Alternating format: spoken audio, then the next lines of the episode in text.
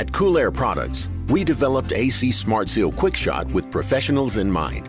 It's the only product on the market that's three in one, with sealant, lubricant, and UV dye all in a single application. It's non toxic, non flammable, 100% safe to the touch, eco friendly, and compatible with all refrigerants. It's a safe solution option, backed by years of R&D, Intertek tested, and has sealed millions of leaks. AC Smart Seal, the professional's choice.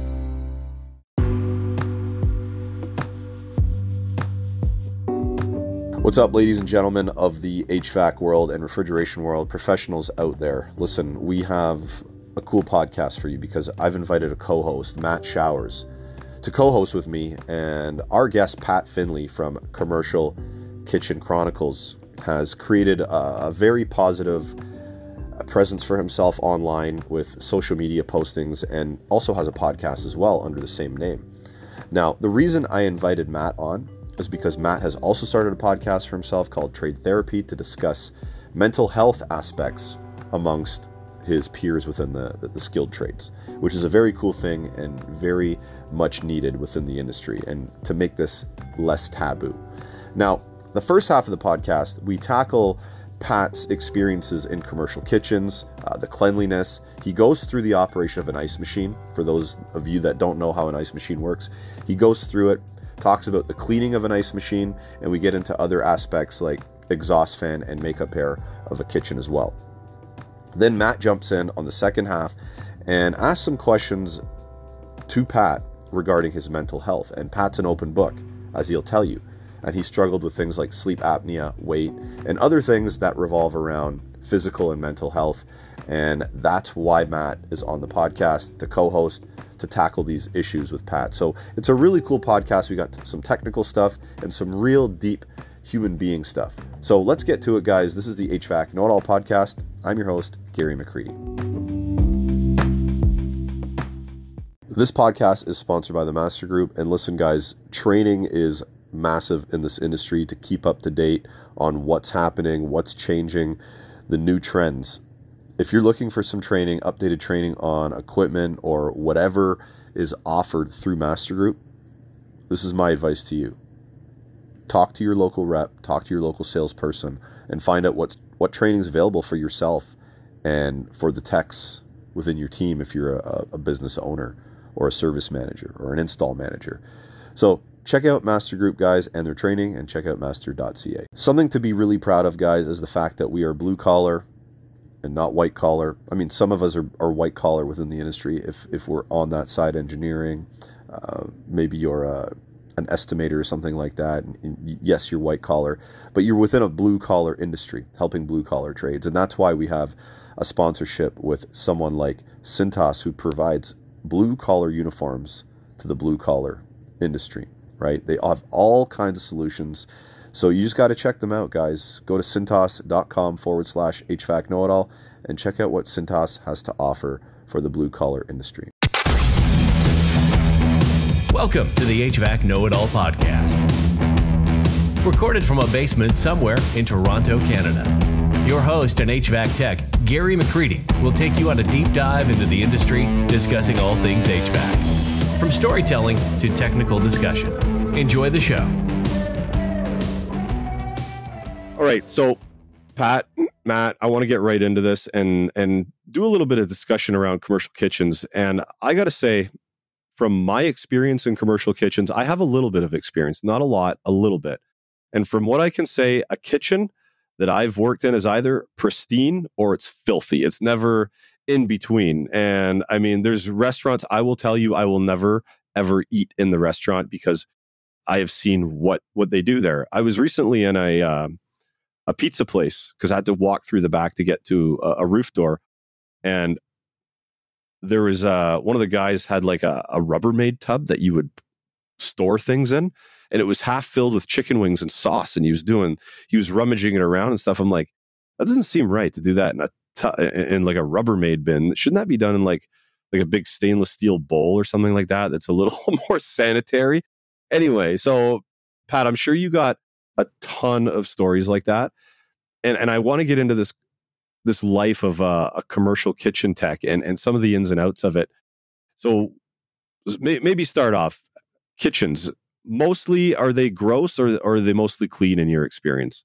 Uh, like you said, it's either pristine or it's trash. I mean, there's some that are in between. Um, just depends on where you're at. I mean, I always tell people if you can see the kitchen, generally you're safe to eat there. So people always complain that McDonald's are dirty. I'm like, man, you can see the kitchen at McDonald's. You can't see the kitchen at your high end steak place. I mean, like I use an example. I was asked to go to a, a high end steak place. I'm talking like $150 a person. Um, they were building a new location and they asked me to come in to evaluate their equipment. And I'd never been in there. I opened the back door and looked around. I said, "Who's the manager?" And they pointed to this guy. And I went over there. I was like, "I'm here to evaluate the equipment." He's like, "Oh, what do you think we should take over to the other store?" And I was like, "To be honest, throw it all away." I was like, "Because you don't want to drag these bugs, everything else, into your brand new kitchen." Hmm. Yeah. I so my father-in-law bought a restaurant um, at one, or he he didn't buy it. Sorry, he kind of I don't really know the story, but he ended up getting this like bar restaurant and we went into the back because he had me he wanted me to look at some of the stuff the gas stuff and the connections and the freezer and the cooler and all that. And the place was filthy. And he paid somebody to come out and clean the place. And the first guy that came uh, he quoted him on over the phone. The first guy that came after the quote he said yep sorry this i'm not i'm not doing this. Sorry i'm walking away from it. And then he found another person to come in and clean it like take take the fryers right out from the wall and clean in behind. Uh, it, the the person ended up doing it. I think it cost them like around a couple grand or something like that for the person to to go through and clean the kitchen.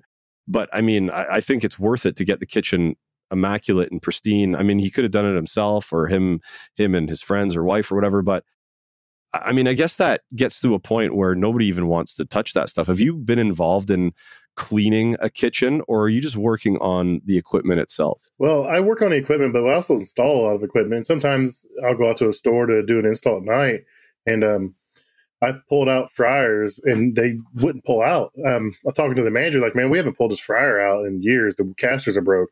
So I literally had to drag it out away from the wall. It had grease all the way up the back of it. And it like adhered itself to the wall. So it was like electric fryer and it plugged in and I pulled out three of the four cords, and the fourth one I couldn't pull out, and it was encased in grease. I couldn't see it, so I just grabbed real hard and jerked. Well, apparently the receptacle went bad, and they hardwired it, and it was just hanging out. It wasn't attached to the wall or secured to anything. It had wire nuts, and I ripped the wire nuts out and thought I was going to burn the store down. But that's really the only time I clean. So if I get to a situation where I'm doing an install and I don't want to work in that environment, um, most of the time when I tell the customer, "Hey, we're 119 dollars an hour," Um, I'll clean it, but you're better off having someone else clean it. Most of the time, they tell me get out of the way and have someone else do it. But it, it, it's amazing what you see. Um, it, I don't get it. I mean, you go in these restaurants and the floor tiles are, are, are a big thing here. Everyone uses floor tiles because they're cheap and easy. The problem is that grease gets underneath there and eats up that grout, eats up the mortar bed, and it, the tiles come up, and then they can't pull the equipment out.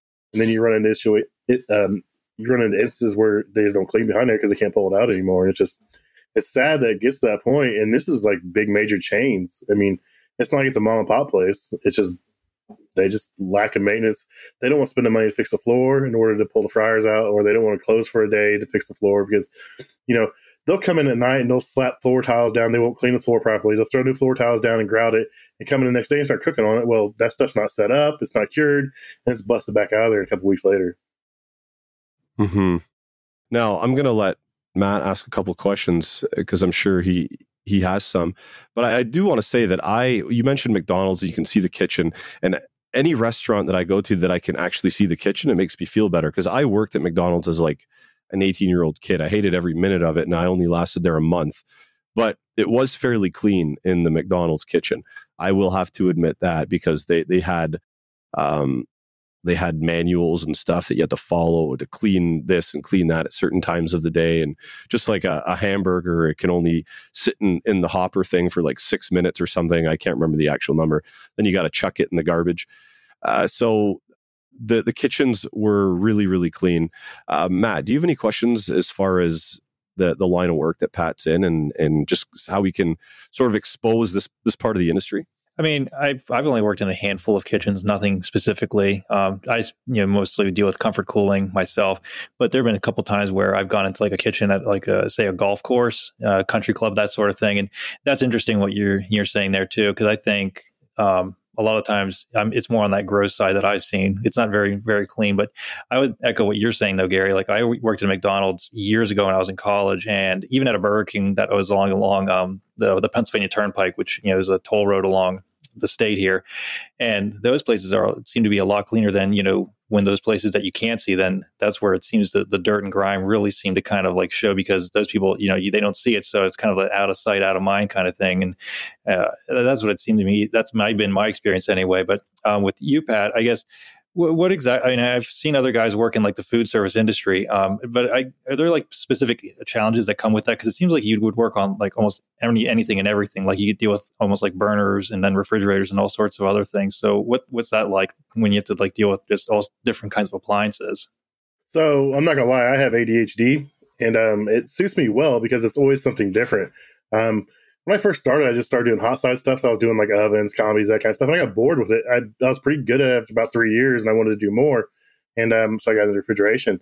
But it, it leads it leads well for me because I'm in and out of all different kinds of environments, working on different things. I mean, some days I may work on four or five different types of equipment. Some days I, you know, I'm installing something. So it's always something different, and it's always cool. But we do gas, we do electric. I mean, we do steam powered stuff. We do everything in the kitchen. Dishwashers disposals. I mean if it's in a kitchen we'll work on it.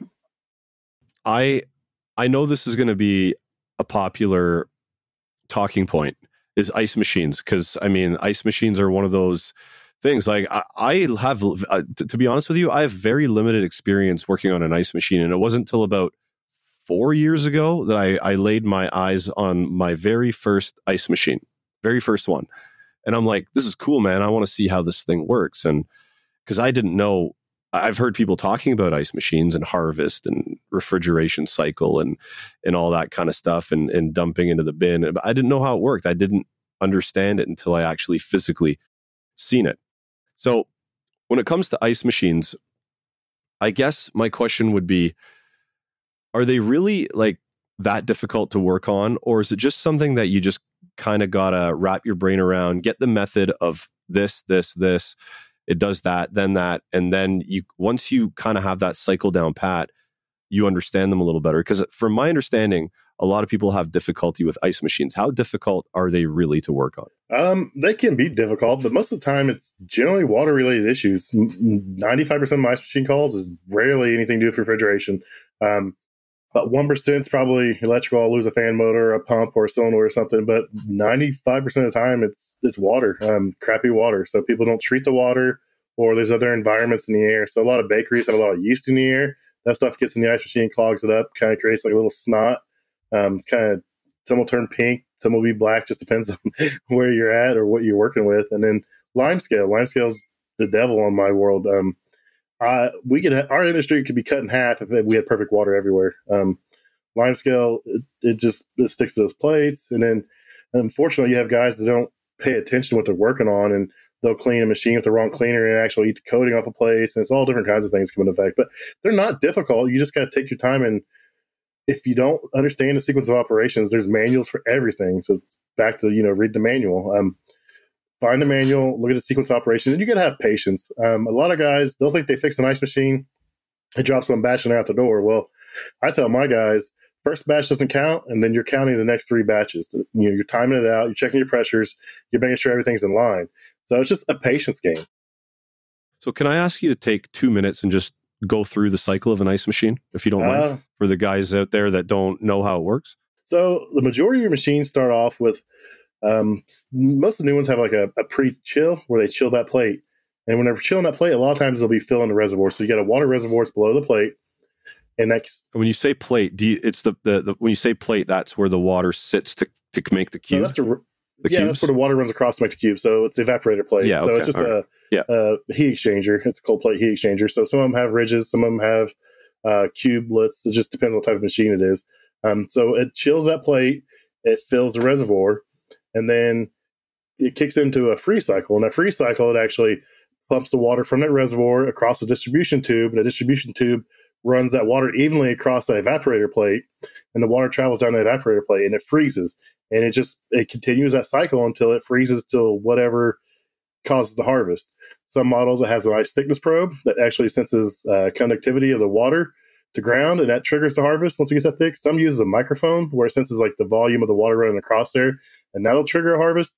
Some actually use low pressure controls. When that low pressure gets to a certain a certain point, it actually initiates the harvest because it thinks, okay, my plate should be this cold. I've used this much water, and it'll kick it into harvest. And some use a water level, so it'll actually it measures the water. So the water will go down, it fills back up, and that water will go back down again. And once it comes off that float for the second time, it knows, okay, I've used this much water. It's time to harvest.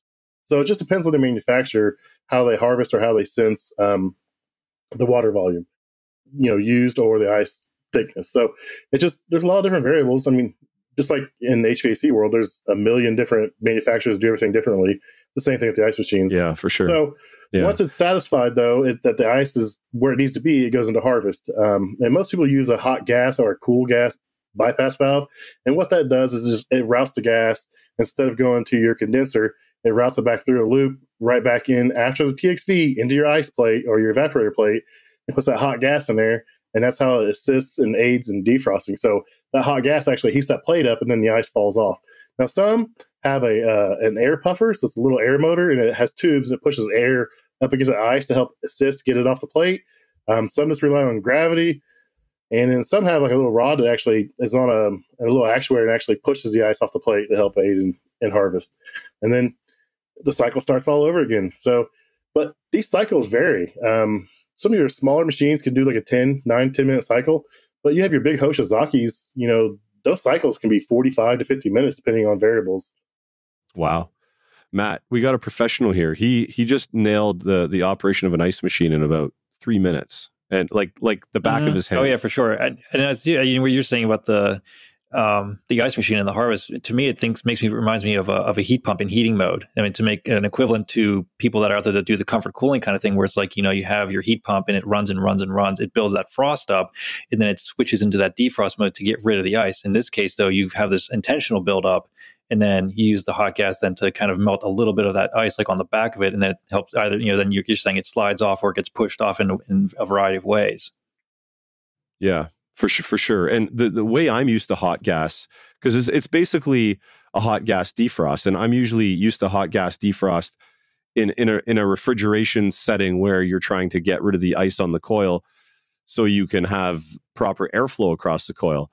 But in this case, it's not it's not for that at all. It's it's to melt, uh, basically, it, for lack of a better term, melt the ice off of the plate so it drops down into the bin. Right? Yep, yep. It, it hits the sheet and rolls down to the bin. It's it's pretty simple process. It what happens to a lot of people is they get kind of confused on it. Um, if you're low on gas, you're going to notice issues in harvest. Um, so that can be an issue. A lot of guys get hung up on that. You know, hey, it freezes great. Well, if it shows a little bit low on gas, just like you know everything else gets low on gas, you're not metering correctly. You don't have enough heat to melt that ice off. You'll have long uh, harvest cycles and stuff like that. So just taking the time to understand sequence of operations. But like I said, 95% of the time it's water related. Just they're gunked up, man. They get full lime scale. You have an uneven water pattern across that uh, evaporator, and then you start having freeze issues. Hmm. So, what about cleaning an ice machine? I mean, you don't have to spend too much time on it, but the the process of cleaning an ice machine, it's not that difficult, right? I mean, the last ice machine I cleaned, I used some ice machine cleaner and ran it through like the nickel free stuff or nickel safe stuff, not nickel free, nickel safe stuff. And basically ran that through and the manufacturer said get some some like baking soda and and and water and that was good enough to wipe down the bin and and all the other components and take take components out uh, that are removable and put them in a bin of baking soda and water and kind of let them soak it, I, I don't know that like this is the first time I ever cleaned an ice machine. That's what the manufacturer told me is to use the the cleaner and baking soda and water to wipe down and and, and soak everything. But I mean, I'd like to hear how you do it and how you, how you clean the ice machine. Supco has released their new OEM grade run capacitors. They have the linebacker uh, labeling on it. That's the, the branding they're using for it. Now, they got a three year warranty as well. And man, did these things ever cause a shitstorm on social media when I posted about them, especially on Facebook with a couple of bad apples, I would say, negative Nellies, to put it politely. Uh, but listen, they're there. They're newer, they're upgraded, they have a three year warranty. If you're interested in checking them out and testing them, I'd like to get some feedback from you. That'd be kind of cool. The other thing I want to talk about is the uh, Viper or refrigeration technology silicone grease, which I've been using for years on things like plugs for condenser fans or uh, evaporator fans and walk in coolers and freezers or Molex connections that could be susceptible to corrosion. And the corrosion's bad because then we could have issues with electrical flowing, current flowing, and, and causing burnt up plugs and stuff like that and failed components. So it's used as a dielectric grease to prevent moisture from getting inside terminals and stuff like that. Check it out. It's a really good product. We have been continuing the education with JJM Alkaline Technologies regarding the uh, the condensate neutralizers. So condensate neutralization is a thing. I think if you've been listening to the podcast, you're you're getting that information. You're getting you're getting the point of it and why it's important. So check your your local codes in your area. Make sure if there's any metal metallic drainage systems within the system, not just locally, but within the building system or home or underneath the ground, or septic for that matter, make sure you're using a condensate neutralizer, guys, because it can cause a lot of damage. And check out JGM Techno- Alkaline Technologies site for, for more information. So the baking soda is two things. It, it's really it's there to help neutralize that citric acid that's in that nickel safe cleaner. Um, so when I do it, just depends. If they have really good water and it's not really slimed up, uh, I'm not doing a deep cleaning. You can get by with just running the chemical through the reservoir. Um, fall, most of them have instructions on the cover. You can read the instructions. I want you to mix so much chemical per so many ounces of water, you know, based on which size unit it is.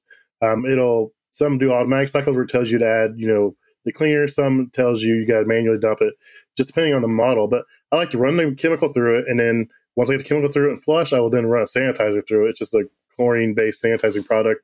Um, and that sanitizes all the surfaces and helps kill some of the uh, the growth as well. Um, if it's really bad, I'm gonna go ahead and start off by uh, putting in my descaler or my cleaner, and then I'm gonna let that run through the system. And then once that's done through the system, I will actually take and strip the unit apart. I will pull off the distribution tubes, I'll pull off the pumps, I'll pull off the ice thickness probes, the water probes. I will take this thing completely apart. I will take it to a sink. I will scrub it. If I need to put more chemical on it, get the lime scale and the buildup off, I'll do that. Um, while I'm doing that, a lot of times I'll take hot water and I'll melt all the ice out of the bin. If it's that point, I have to tear it apart, it's going to be bad. So I'm going to go ahead and melt all the ice out of the bin. And then once I get everything wiped down, all the slime, the gunk, the lime scale off of everything, I'll put it all back together. I'll run sanitizer through my machine. So I'll let it circulate through the machine like I was the cleaner. And then I'll put some sanitizer in a spray bottle mixed with water and I'll actually sanitize the entire bin. So you're getting all the anything you may have introduced in there and anything that's in the air or stuff like that. You got to think ice is food. So you technically need to handle with gloves. You need to make sure it's food safe and it's ready to go when it starts making ice. So that's why I spray all my surfaces down I've touched in the whole bin and make sure it's all wiped out good. And then I'll take a hose with hot water and I'll rinse all that sanitizer off there. And then what I like to do is once it starts making ice again, that first batch, I don't count it. I don't do anything with it. I just let it fall because, you know, you've had the machine apart, you've had it hot, you know, that first batch may take too long to, you know, to freeze. You may have some issues. So once that first batch is gone, that's when I start my clock. I time my freeze cycles, my harvest cycles. I'm checking pressures at, at initiate a freeze, five minutes in the freeze, at uh, when harvest kicks in, and during harvest. I write all that stuff down and I try to make sure everything's averaging out the same. If everything's averaging out the same, I know I'm good. So by the time I get that fourth batch in there, I go ahead and take that hot water again and I melt all that ice out and I let it go. It's back to the, the, being their baby. Nice. So Matt, you got any questions about the ice machine thing before we we go on to something else? So how long does that process take you then, roughly? Because it's it seems kind of like a little lengthy process. Sounds like it might take you a few hours to do that. One, just like one ice machine, if you're being that thorough about it. Yep. If it's, if it's that bad of a cleaning, it's uh, I tell them at least four hours. And if it's a big machine that has like a 45 minute cycle, like a big Hoshizaki, it's going to be close to six hours. But I mean, they to understand that that machine has to be cleaned properly, or you're just introducing bacteria and lime scale into people's drinks. I mean, I'm sure we've all been to restaurants and you're drinking water and your ice melts. You can see like little floaties in there. That's just lime scale and everything else. I mean, I know people that start this job and they never have ice again. They refuse. Everywhere they go, they're like, I just want no ice. I'm like, well, when's the last time you cleaned the nozzle on the pop machine? Yeah, true, true. Um, so do you take this is an interesting one. Do you take care of the mechanical stuff outside of the kitchen, like exhaust fans and makeup airs? Do you take care of that stuff or just the stuff in the kitchen? No, we do um, exhaust air. We do exhaust. We do makeup air units. We do um, HVAC as well for restaurants. So I'll do some rooftop stuff. Um, luckily, most of my stuff's all RTUs, so I don't have any split systems.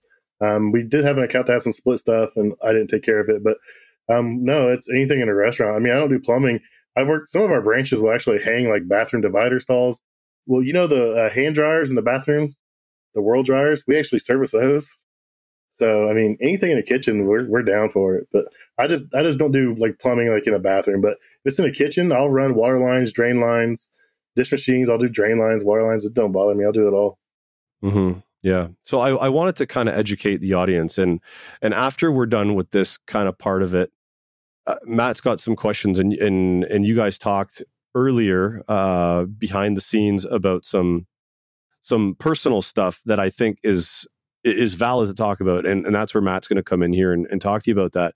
But I just want to ask you before we go on, because I, I, think there, there's a lot of people that don't really understand how the air exchange in a kitchen should work because we need to have exhaust fans because we're cooking we have gas appliances we need to get rid of that uh, that that air but when you get rid of that air i don't know if anybody's walked into a building and they try to open the door and the door is kind of stuck and, the, and they finally open it and they feel the air whooshing in from inside it's because it's under a negative pressure and a lot of times it's because the kitchen they're using their exhaust fans but they're not running their makeup air or it's broken or they didn't install one or, or or or or, whatever, right? So can you maybe talk about how even though we're exhausting air, we got to bring some air back in to, to, to help neutralize sort of the, the air in the building, the pressure in the building. Yeah. So a lot of my customers, um, they have makeup air and they have like a, a gas fired unit. It's not very efficient, wastes a lot of gas. Um, and it still doesn't do a very good job, especially when it gets really cold. So they just won't turn the makeup air on. And uh, like you said, you go there and you go to open that door and it doesn't open. It finally opens. You get a big whoosh of air coming in. So I try to just you know make sure that the filters on the ins- the filters for the intake of the makeup air clean. Make sure they're in there. Make sure the gas is firing off.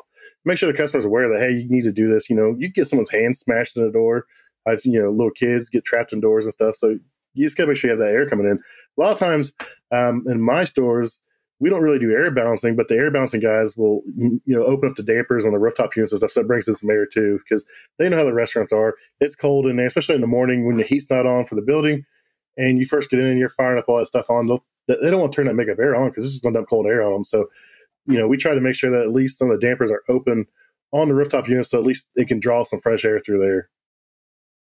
Yeah, and, and I mean, some some of these places they're interlocked like you, you go in, you, you turn a couple dials, push a cu- couple buttons, and both of them come on at the same time.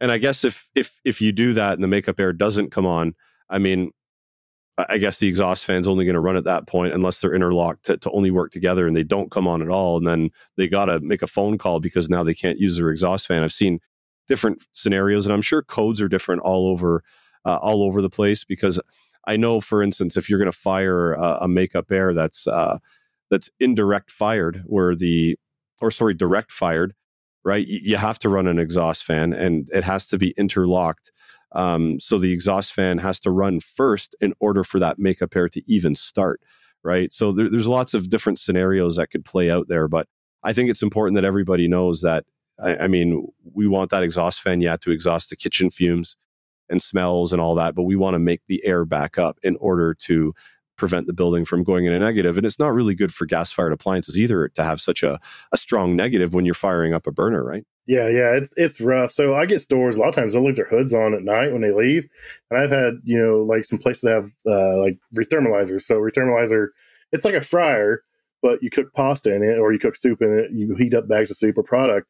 Well, those have water and there's water lines behind those lines, and they'll leave their hoods on overnight, but the makeup air shuts off, and it actually will draw in enough cold air from outside and freeze the water lines behind those those the equipment a lot of times because most of the stuff here actually has they have the grease intake across the top up high you see, but then down low the hood actually sticks out from the wall like four inches and actually draws air from down there too, and it'll it'll freeze water lines. So, but I mean the hoods hoods have come a long way. We do some work for a company called Accurex, and they have phenomenal hoods. It's all variable speed. It has heat pumps on the the uh, the makeup air side it's conditioned. I mean, it, this thing's it, it was 100 degrees outside. And it was putting in 75 degree air into the kitchen. I was like, this is amazing.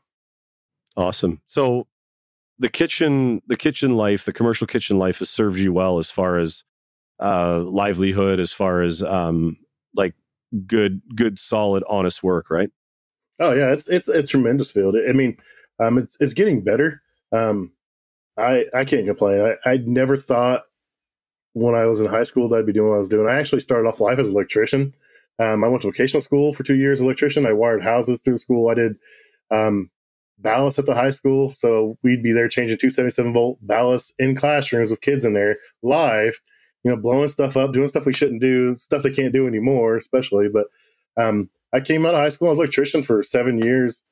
And I never thought about doing what I was doing. Um, and my my dad did it. He started off as HVAC, and he kind of morphed into kitchen stuff.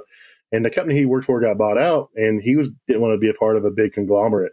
So he got me his his job pretty much in that branch, and then it's kind of grown. But you know, I was a union electrician, and I make more than journeyman union electricians do. And then, I mean, currently we can work all the overtime we want. I mean, you can work as much as you want, and how much you make is up to you. If you're willing to learn and willing to try new things and willing to do more, you're going to make more, just like any other job. It's, it's about the effort you put forth, but it's a good career. I mean, there's guys doing pretty well that have no idea what they're doing. So it's it's it's weird, but oh yeah, there's there's lots of those. There's lots of those. yeah, that's just the trades right now. It's it's crazy. We're, we're hurting. Yeah. So all right, well, Matt, I, I want you to jump in because I mean, like I said, you guys were talking earlier, and and I think Pat has got some really good like life personal stuff that he dealt with but it's it's it's related to this trade because from from from what I know, it's made him a better tradesperson, a, a better um, person all around. So I think it's worth talking about. And I mean, you have you just started a podcast around sort of surrounding this these topics, right? Where um, you're talking about uh, just things like depression and, and giving exposure to it and and things like about what pat's going to talk about and stuff so if you want to just let the audience know about your podcast quickly and then jump on with Pat and, and ask him some questions and you guys can discuss what, what you came to discuss with him. Yeah, sure. Yeah. I mean, I just recently started a podcast uh, called Trade Therapy. And like you said, Gary, it's basically to highlight stories of tradespeople that have dealt with whether it's like mental health issues or, um, you know, addictions, depression, that sort of thing. And so I've had a couple episodes uh, with some people and so that's why I'm kind of getting some stories from other people, and there are other people that have uh, decided to jump on, like they've heard about it, and Pat was willing to kind of uh, share a little bit of his story as well with me. Um, he shared quite a bit earlier, so um, but that's yeah, that's the, the idea, and the the gist of it is to share these stories and say, you know, we're not just these macho men tradespeople anymore, you know, tradesmen, tradeswomen, you know, we don't have this machismo attitude where it's like, oh, we're just going to suck it up and deal with it. Where it's just like, no, we have problems, we have stresses, we have things that we need to deal with. And so it's a matter of kind of highlighting and saying, look, this is normal. We need to deal with this. And if someone listens to any of these stories that I, I'm starting to put out, and then they're kind of a light bulb goes off on their head and they go, oh, you know what? I have something in my own life I should deal with, then all the better. That's kind of like the inspiration for that. And so um, I know, Pat, you had said um, like you had started out um, in this industry, and I mean, no one can see the video, of course, but those of you who have followed you like on Instagram, of, of course, know that you're not exactly a small person. So, I mean, that was something that you had um, kind of hinted at. So, go ahead. I guess you just start with where, like you said, you were a union electrician, and I guess we'll just go from there um, as far as how things started to, uh, I guess, transpire. So, like I said, I was an electrician. I got this job, so I was active up and down ladders, carrying rolls of wire pipe, that kind of stuff. I was busy all the time, you know, go, go, go. Um, and I got this job and I went from being busy eight to 10 hours a day to I'm sitting in a van now for a half to a quarter of my day and I'm driving between jobs. So you go to a restaurant and, you know, you fix something and hey, you want some food, you want some lunch, and you know, at first I wouldn't do it. So like the first six months, I was like, no, this is nasty, you know, whatever. And then I realized one day I was like, man, I ate at all these places beforehand, whatever, you know, it is what it is. So over the years, I just, you know, you go into a place and they can't open up because this piece of equipment doesn't work. And you get in there and you're the hero, you fix it. So I've ate anywhere from McDonald's to five star steakhouse. I mean, there's a fancy place downtown Indy that all the, you know, all the athletes eat at. I've eaten there. I mean, everywhere I go, you know, you fix it, you're the hero and they feed you. Well, the problem is I'm not active anymore. I went from being up and down a ladder all the time to sitting in a van anywhere from three to five hours a day And then when I do get somewhere to work, I, at that point I wasn't doing refrigeration, so I wasn't up a ladder on the roof. I was just, you know, I get in front of a unit and I sit there on the ground if it's uh, something on ground level or if it's, you know, a stand there. I'm not, I'm sedentary at this point. I'm not moving all the time, and the weight started to add up. And shortly, probably about three years into it, I started having uh, gained enough weight where I had sleep apnea. Um, I transitioned jobs because I wanted to do refrigeration, and the place I was at wasn't willing to train me. So I transitioned to a job and I worked there for about nine months, and then that place ended up going under. So I went to a couple other places, and uh, I my sleep apnea was so bad that I was actually falling asleep driving. Um, I I I was in a my first place. I was in like three wrecks within two or three months. The guy came and called me in one day, said, "Hey, Pat, I love you. You can fix anything, but I can't insure you anymore." He's like, "I'll let you go." So they took me home. I was off work for about a month. Um, still doing bad habits, you know eating and drinking like I you know shouldn't be doing. And I got an air job, and then it I did the same thing. I wrecked several vans. I had my van fixed. I wrecked it. I fell asleep on a job thawing out. I was doing a reach in. I was laying on down. I had to reach inside to thaw out this coil. And I literally fell asleep. And the manager took a picture of me sleeping and it to my boss. And once again, you know, between the wrecks and that, you know, I was a liability, so they couldn't hire me. They, they had to let me go, so they had to fire me. So um, I'd been to the doctor and I did a sleep study at that point. Um, I lost my job, so I didn't have insurance. Uh, I needed a sleep machine. I was smoking cigarettes. Um, my aunt stepped up and actually bought me a sleep machine, um, and it changed my life. I started sleeping again. My wife had actually slept on the couch for like three to four years because I was snoring so bad, or I'd quit quit breathing in my sleep and be gasping for air. She just couldn't take it, so she actually slept on the couch for years. I mean, thank God she's a saint. I mean, I couldn't have done it. I mean, she didn't leave me, but I mean, it all changed. I got that CPAP machine. I started sleeping. I quit smoking. Um, then I got a job where I'm at now, and I've been here 11 and a half years, and it's been great ever since. But, you know, even when I got here, I didn't change my habits. Um, I was eating more and smoking more and drinking energy drinks to stay awake. So that was my way of trying to keep myself awake is I literally eat or I drink or I chain smoke because if I had a cigarette in my hand and I was moving around, it was keeping me focused on something. So it'd keep me active. The moment I wouldn't have anything in my hand, I just I'd fall asleep. It was the craziest thing. I'd go to my kids' sporting events and I'd fall asleep standing up at the fence. I don't know how many times I fell asleep standing up, but I just fall down. So I mean, it was crazy. So that led me, you know, to going from 235 pounds, you know, 16 years ago to I've had this spiral. I've been as high as 440. Um, last year at AHR, I got down to like 340. Um, I slowly climbed back up to 400. I'm back down a little bit right now, so it's just it's it's a it's a wild ride, man. I, I don't wish it on anybody. Um, I just like I said, I don't know how I got here. I mean, I know how I got here, but I don't know. I can't believe I let myself get to that point. Yeah, and I, it's in it's a, common theme I hear amongst uh, some of the other people I've interviewed. So far, it's been all men, but it, all of them say that they're wiser saints, and I agree with you there. Like my wife was the one that definitely was the one for me. Um, for anyone who wants to listen to my story, like she was the one that basically was like pushing me and was like, "Look, you need to basically get your crap together, or else." And so that was like you know a wake up call for me to basically be like, you know, hey, I'm not being a good husband, I'm not being a good father with what was going on in my own life. And so I imagine that was probably the same thing with you, with your wife, perhaps, where it's just like, hey, you know, you're not doing, you're doing our family a disservice in this sense. Yeah, she never came out and said it, but you could tell she wasn't happy. I mean, she wanted me to get better, but she didn't know how to say it. I mean, she'd say stuff to me, and I'd just, I'd get an attitude about it. I'd go off about it, and and I really, I, I feel terrible about the way I treated her over the time because she was never trying to do it out of ill intent. She wanted me to be better. She wanted me to be there for our kids and for her.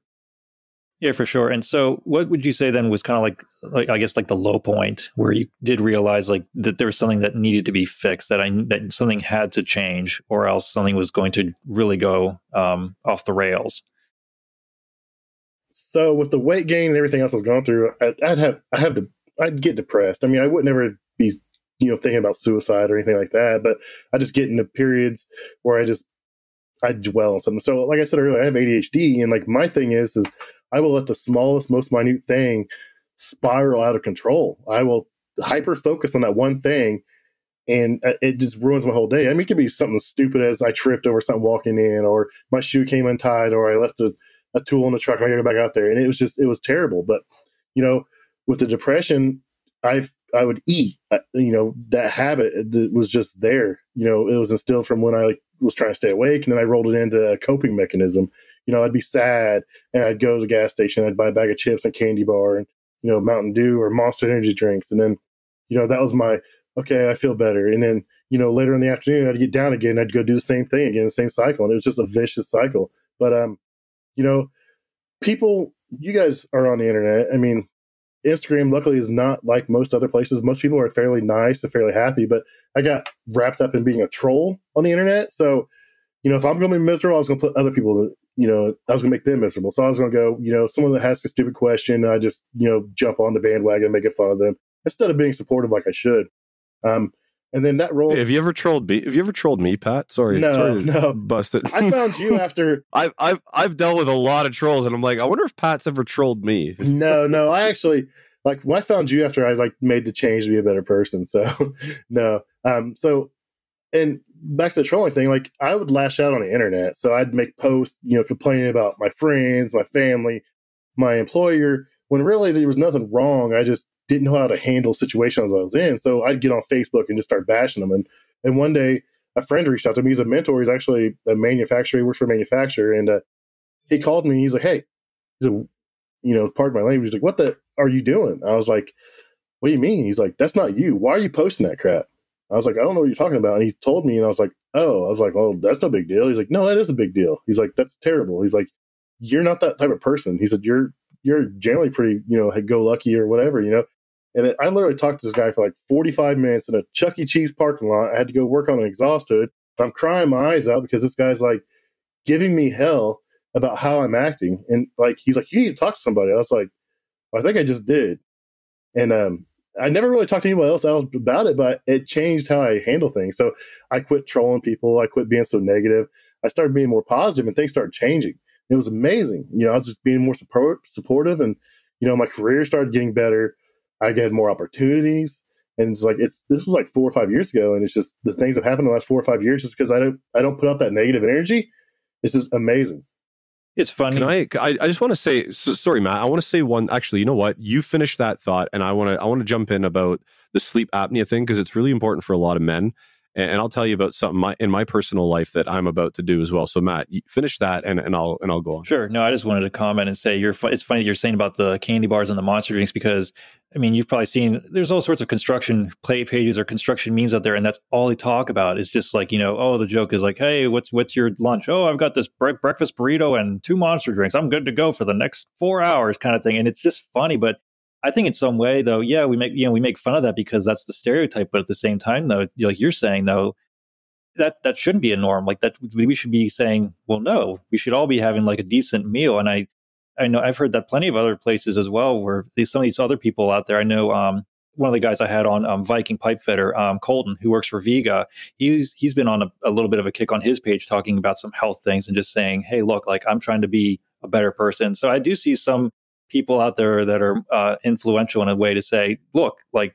This isn't the way it's supposed to be. Like we should be taking care of our bodies and taking care of ourselves. Like we shouldn't be subsisting on energy drinks and gas station food. I mean, that's just not the way to go. And it sounds like you kind of made that realization yourself with your friend there. Yeah, I, I get I give up on I don't eat the junk like I used to. I mean, I still occasionally I'll drink an energy drink, but I drink the sugar free ones, the zero ones. That if I drink them, I don't get the full. I can't handle the regular monsters. I mean, I'll drink a white monster if I need if I'm down. I mean, I work a lot of hours and I run on a you know little sleep. You know, we're in the service industry. You guys understand. Um, but I try not to rely on that stuff anymore. But I mean, like I said, I've had this hundred pound swing. That's what I call it. I've done it like four or five times over the last six, seven years where I get up 100 pounds, down 100 pounds. It's just a wild swing, a wild roller coaster. And I'm just, I'm sick of it. I've tried fad diets and lost 100 pounds last year. And as soon as you get off it, you gain it right back because you're starving yourself or you're eating some weird, some weird stuff. And it's just not, not sustainable. So now I just, I'm trying to focus on, you know, you know, homemade foods, uh, salads, uh, lean beef, lean chicken, salmon, that kind of stuff. And I'm trying to work out twice a day. Viking has actually been a pretty good friend of mine. Um, I tag him just about every day I work out. Um, he's he's a pretty good dude. So he's been a, some motivation to me. And there's a couple other guys that are pretty good too. Yeah, I'm glad the whole. I'm glad, like Matt, I'm glad you started a podcast geared towards mental health because I think it's really important and and i mean pat you, have just been so forthcoming about your own personal life and i think that's great because in a way that's therapy. Like right now, that it's therapy because we we might not be psychologists or psychiatrists or, or whatever these people are are labeled these days, but speaking to people that are kind of in the same category in life as you and just getting it out is therapy. You don't need to pay somebody to do it. You just need to grab some people that you can speak to and on the same level. And and I think that's all you need, right? You just reach out to somebody and just start spilling the beans and talking and get some good, positive, honest feedback. And, and what I wanted to say about the, the sleep apnea thing is I think a lot of men struggle with the snoring thing and and, and the wife kind of elbowing them in, in the ribs. I I do. Um I do. And and I said to my wife in November, December, I said, listen, in the new year, I'm gonna in the new year, I'm gonna go for a sleep study because the snoring it, it affects my life as well as hers because it keeps me up i don't get as good sleeps as as i should i wake up tired because of it and it's funny i find like if i'm if i'm watching tv or something i fall asleep on the couch and i don't end up on my back if, if i'm kind of like uh on my side and my back's against the back of the couch and i can't roll on my back i get a way better sleep because i'm not on my back snoring and and I told that to the doctor. He's like, mm, "That's that's interesting." And I know of a, f- a friend of ours who, when I first met him, was a complete dick. Right? He was a dick, and then all of a sudden, all of a sudden, like it was like one summer, like we seen him again, and he, and he had like his mood was different. He changed, and I'm like, he's different. Like I wonder what's going on with him. And then he revealed he had a CPAP machine and he was getting awesome sleeps. And he's like, he's like, I got a CPAP machine and it changed my life. And I'm like, what is it? Like a big machine and a mask? He's like, no, it's not. He's like, it's just this little box and this little thing that sits on your nose. It just keeps pumping positive pressure air into your into your nose. I said, that's it. He's like, yeah.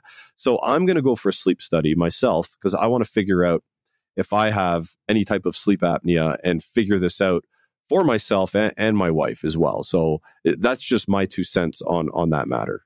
Yeah, it's actually a lot easier. It used to be. I mean, some places still make you go to the hospital and they hook up all the machines and stuff. And my son just did one because he's he's 20 years old and he's getting his tonsils taken out. He's got tonsil stones, and it like makes his breath stink. And he's real he's real conscious about it. So he's like freaking out. So he's got his his tonsils taken out, and um, they actually made him do a sleep study first, just part of the process. And he actually had an at home kit. So it's a microphone you wear and it has sensors you put on your chest that measures your heart rate and that kind of stuff. And then the microphone goes under your nose and just senses your breathing. And so, I mean, there's all different kinds now, but mine I did originally 11, 12 years ago was, you know, take a home one and it did a pretty good job. Uh, but the dick thing, I was the same way. I was a terrible person because I was tired and I was cranky all the time. Just imagine if you're up for 20 hours working or whatever, you're cranky. You're you say things you or act ways you shouldn't act. I mean, take out people you shouldn't. And uh, I remember that first night I slept with that machine. I woke up the next day and I was like, man, I haven't felt like this since I was like 13 years old. This is amazing. Yeah, it's good. Well, it's like in you're saying too, like my wife, I mean, I, I, same thing with me. I don't necessarily think it's sleep apnea, but I just know that if I, for me, if I lay on my back, if I happen to fall asleep on my back, next thing I know, I'm getting an elbow because I'm starting to snore. But if I'm on my side, I'm fine, which is how I generally prefer to sleep anyway. But yeah, I get the whole, you know, the wife elbowing thing because yeah, it, it does happen to me plenty of times. Awesome. So, I mean, we we kind of went through the kitchen stuff, which which is very cool. Uh, there's probably a ton of more stuff that I'd like to talk to you about within a kitchen, Pat. But I mean, we only have so much time in the world, and and and we we're almost uh, we're almost at forty five minutes here or so. But I, I think that we we can get you back on and talk about some more kitchen stuff at another time. But I did really when when Matt approached and said you had some stuff to talk about personally and you were willing to talk about it i'm like i think we got to spend at least half the show talking about it because i think it's it's an important aspect of of life in the trade that we should tackle. So I I really thank you for that. Yeah, I feel that you know I'm gonna tell my story, and if someone has similar you know situation or experiences, maybe they'll feel like they can talk about it, or they can reach out to somebody and ask for help, or get a sleep study or something. I mean, don't don't don't suffer. I mean, I'm lucky I didn't kill myself or kill anybody else driving the way I did. Um, I'm lucky I'm still here at the weight I was at. Uh, I'm doing better. Hopefully, I can hit some goals. I'm trying. I'm working out once, twice a day. Nothing crazy, but just moving. Um, watching what I eat. But you know, there's no reason to suffer in depression or anxiety. I mean, even if just talking to someone helps. I mean, if you guys talk to a doctor, if you need to go to a doctor and get on something, I mean, that's whatever helps you. Um, but you know, just listening to people like me talk about it, if that inspires somebody, if I can help one person, I'll tell my story a thousand times. Yeah, awesome. All right, man. Hey, throw it through Matt. Last thoughts. Well, I just wanted to um, say no, it's okay. I just wanted to say thanks, Pat, for sharing your story, and actually, I wanted to thank you, Gary, um, for one letting me co-host, but also for kind of being an inspiration to do this because I know you had talked with a couple guests about some mental health stuff, and that was kind of what springboarded the whole thing. Where that kind of pushed me to say, you know what, I should actually start doing this because this seems to be a topic that not only yourself, but there are plenty of other people out there talking about it, but no one had actually made something specifically for. So thank you to for the inspiration and thank you pat again for sharing the story and for being willing to do that. Yep you're welcome. Thanks guys. Thanks for having me. So obviously pat is an open book holds no punches tells you like it is it's not afraid to talk about himself and open up. And i think that is therapy on its own. Matt has started his own podcast called trade therapy that relates to these things. Now if you guys want to listen to more of pat and matt they got their own podcast as i mentioned already off the top. We have the Commercial Kitchen Chronicles, and then we have the Trade Therapy podcast as well. So check these guys out because they're doing some good things. Happy HVACing. I'm out. Hope you enjoyed the show. Follow HVAC Know It All on Instagram, Facebook, YouTube, TikTok, Twitter, LinkedIn, and anywhere else Gary feels like popping up. This has been a Two Smokes and a Coffee production.